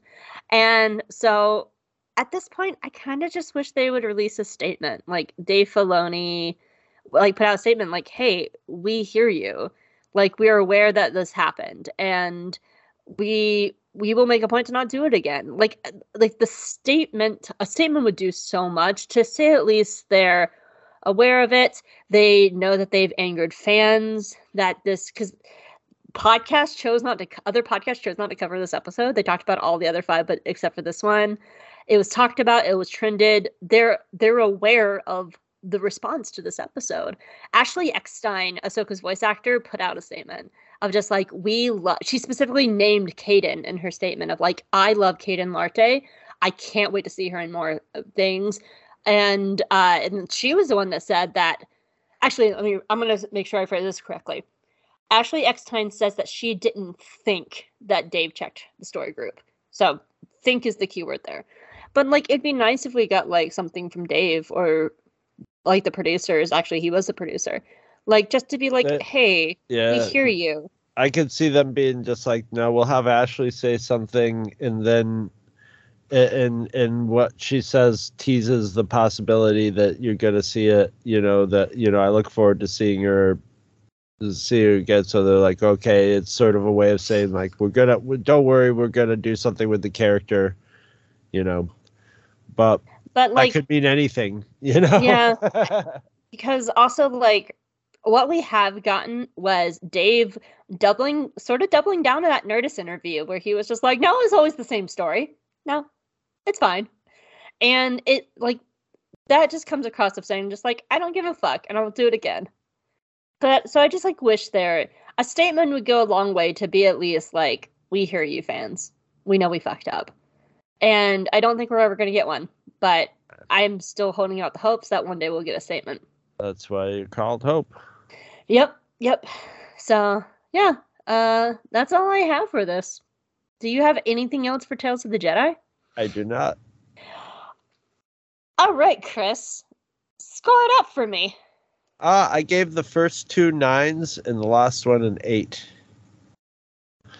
So we're looking at like around an eight point, little like eight point six or seven, something like that. Nice. I actually, I actually ran my math earlier today. Um, I rated the Sith Lord nine point five. I rated the Practice Makes Perfect a seven because it's fine. It, it's good for what it is, but it's fine. Um, and Resolve, I rated a four. Wow. That comes out to an average score of 6.333 repeating this week. That's like the lowest score in a lo- years and years and years and years. And, and that's what, like, the four is all the stuff that I really liked. And I almost, I originally had it out of five because I do like stuff, but I just so fundamentally stuff. disagree with this episode. And to be perfectly honest, I will probably never watch that episode again. I'll watch the other ones, but I probably will never watch this episode again. Except for maybe the Padme funeral. And then it stops there. That's when the episode ends. So, yep. So 6.333 repeating. Well, as always, we would love to hear your feedback on iTunes, Twitter, or on the Two True Freaks Facebook page. This week, our feedback comes from our episode of Book of Boba Fett's From a Desert Comes a Stranger. Take it away, Chris. All right, the first one comes from Gene Hendricks, and it says, If you think Luke using droids to build his academy is bad, then I'd be interested in hearing your thoughts on the Legends Academy. In the Jedi Academy trilogy, Luke takes over the Massassi Temple, site of the Rebel base, on Yavin 4 for his school. It's funny because I don't. little cultural appropriation from Luke there. Did we say that him using droids was bad? I don't remember those. that was like a whole like five weeks ago. I don't remember. I, I don't know if we said it was bad, but we were just sort of ragging on him for like, you know, you just sort of figure Luke would be like levitating the rocks in, maybe having some of the students, le- you know, levitate the rocks in. Meanwhile, it's just droids building there. I, I guess I At, don't. least, fuck- at least, uh, like taking over the the rebel base.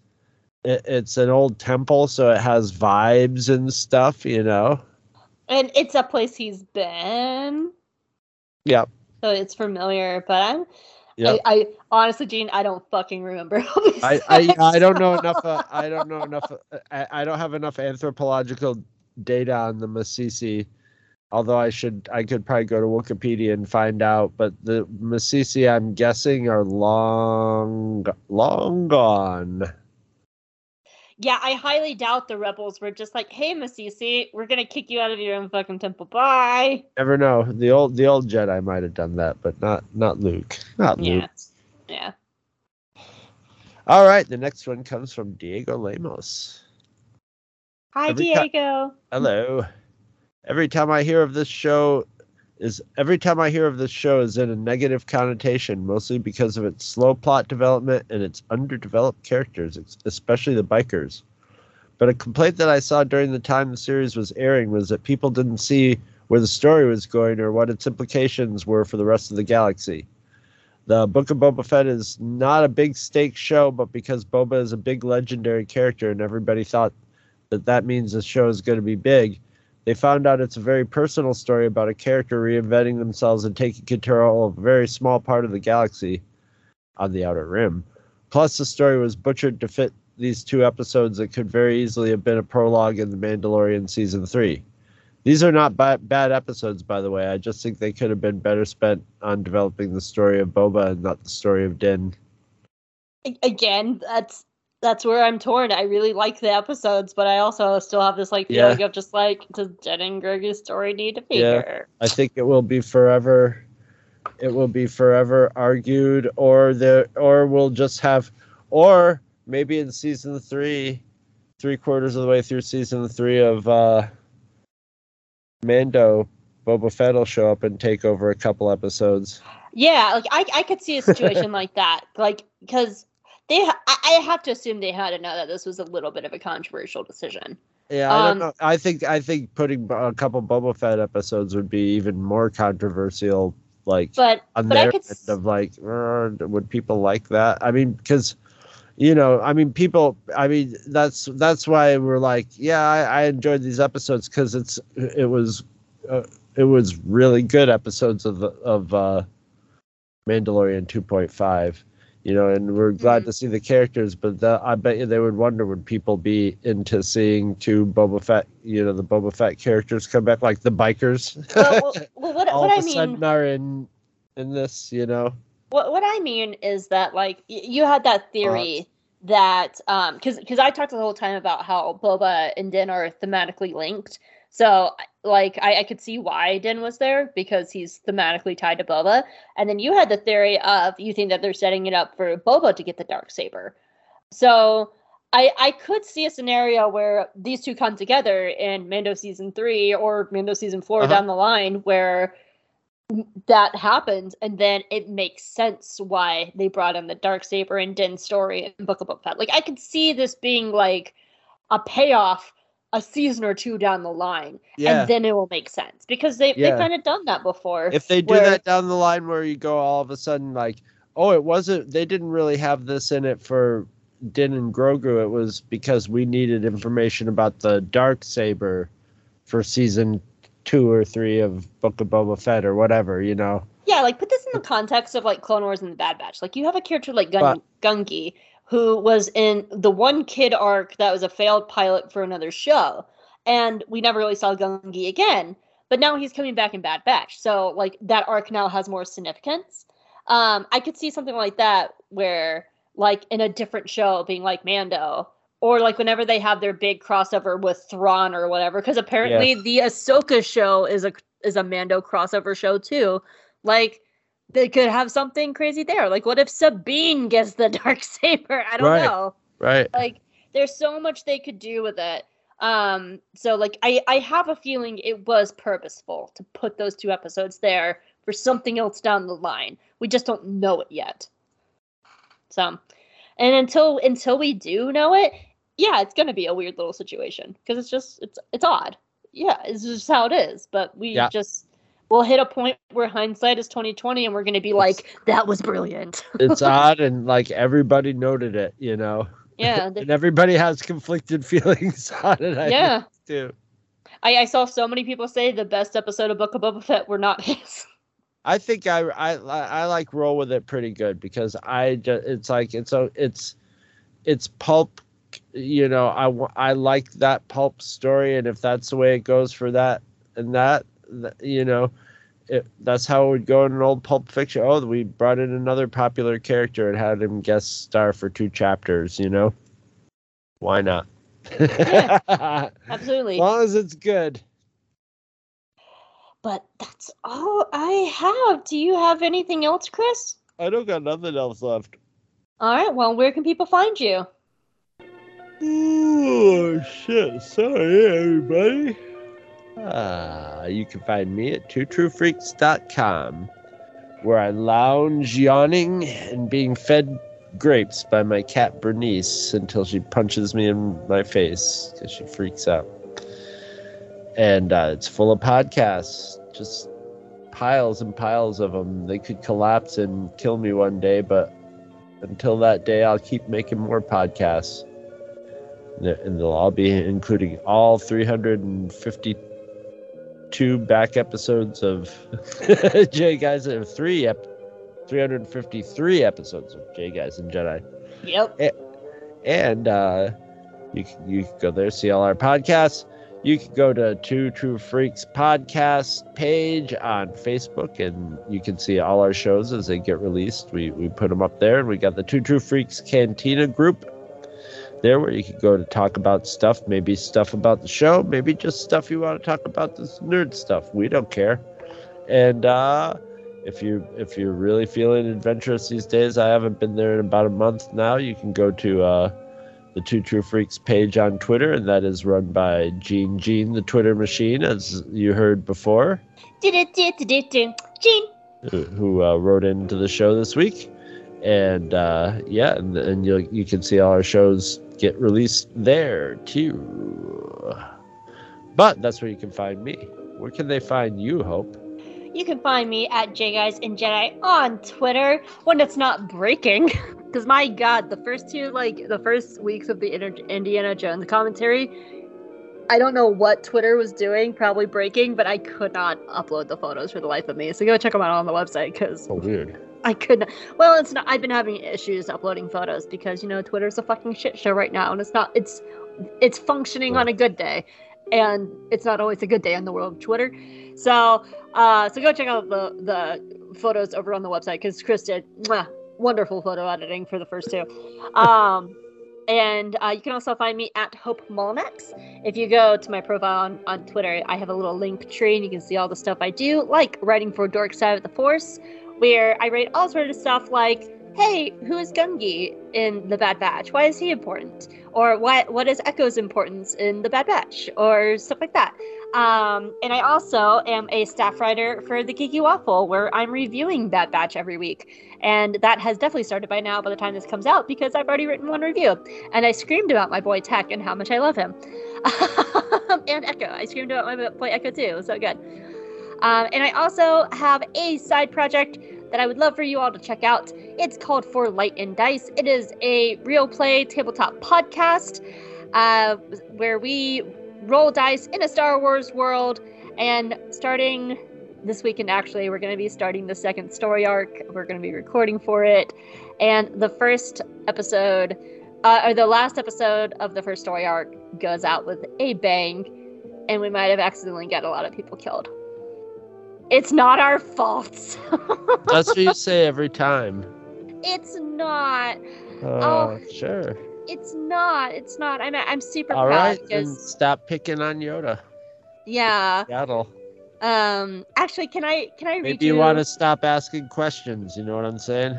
Can I read you the sweetest comment that our listener Charles wrote? Sure.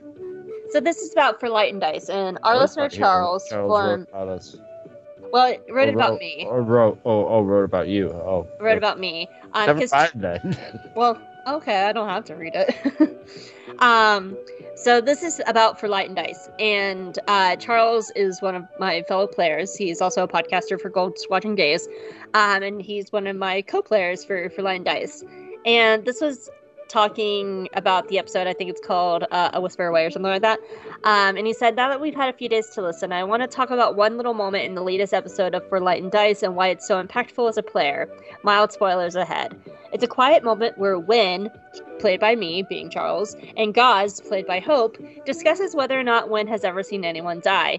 And they say that while they say that while watching someone die doesn't get easier, it gets easier not to blame yourself, and they sit in silence. These two characters, uh, for these two characters, it is the apex of their dynamic over 12 ish episodes. Initially irritable at each other, Win and Gaz have formed a sort of alliance as the members of the team who have both have some sort of some experience and morals. Sorry, One N, who's another character.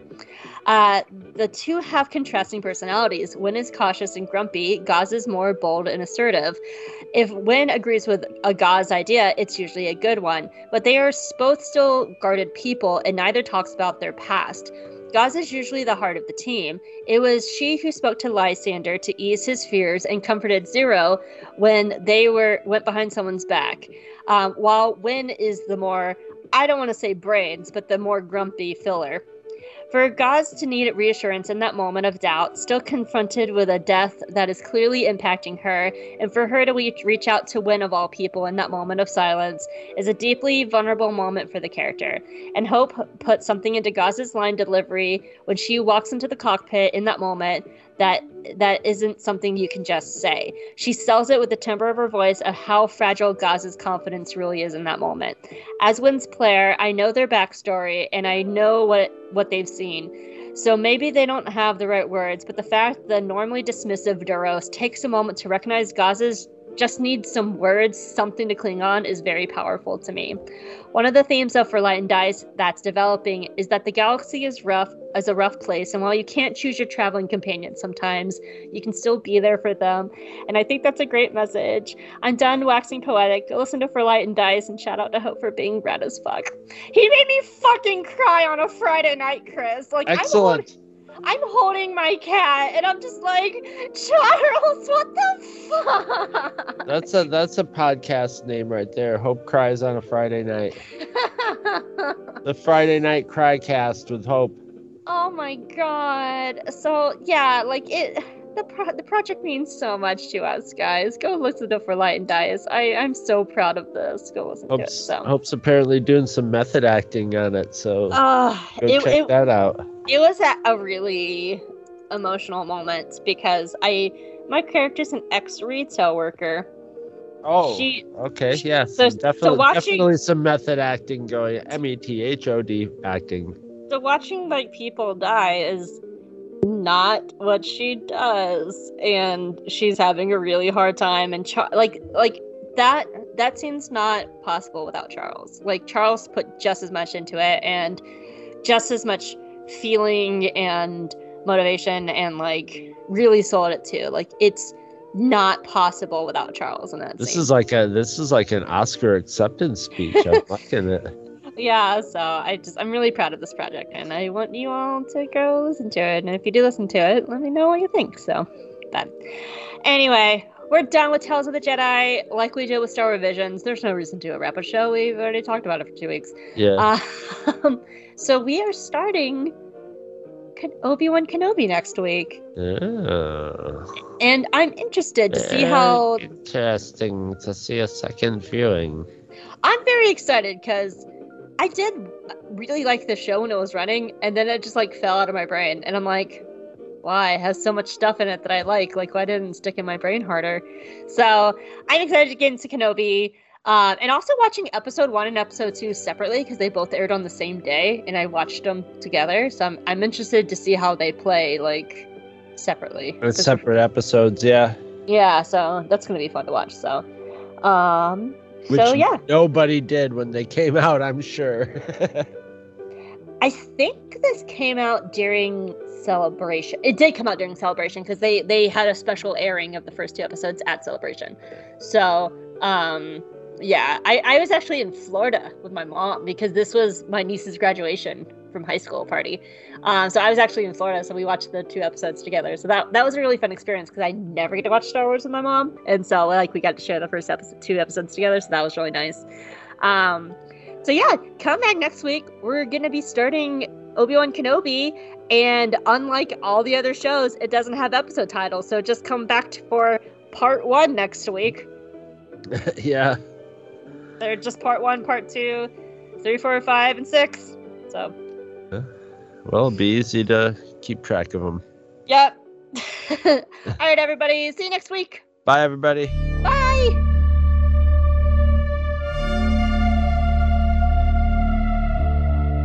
Visit our website at twotruefreaks.com. Two True Freaks is always spelled T W O T R U E F R E A K S. You can email Two True Freaks directly at twotruefreaks at gmail.com. Two True Freaks and all of its excellent affiliates are available on iTunes, and you can choose to subscribe to either the entire network if you wish, or pick whichever individual shows you want to follow. We have so many shows to choose from, there's just bound to be one that appeals to your particular fandom. Just search Two True Freaks with an exclamation mark at the end, space, and the number 2. You can find Two True Freaks on Facebook. Just search for Two True Freaks. Dumbass. If you ever leave your house and you actually have friends, why don't you tell them about Two True Freaks? If you've enjoyed our show, please won't you take a moment to rate us on iTunes? That helps others find the show too. Thanks for listening. And join us every Monday for new episodes of Two True Freaks. we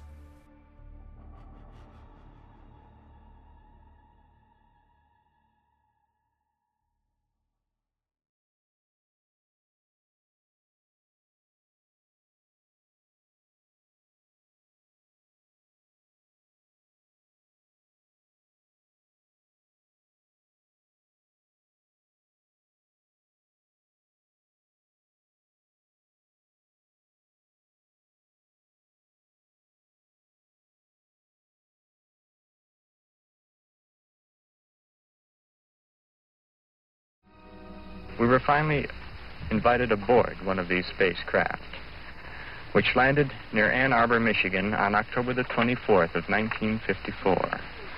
This is a drawing of the craft. As I was leaving the craft, the commander, Soltec, said, soon others of your people will be able to have an experience similar to this.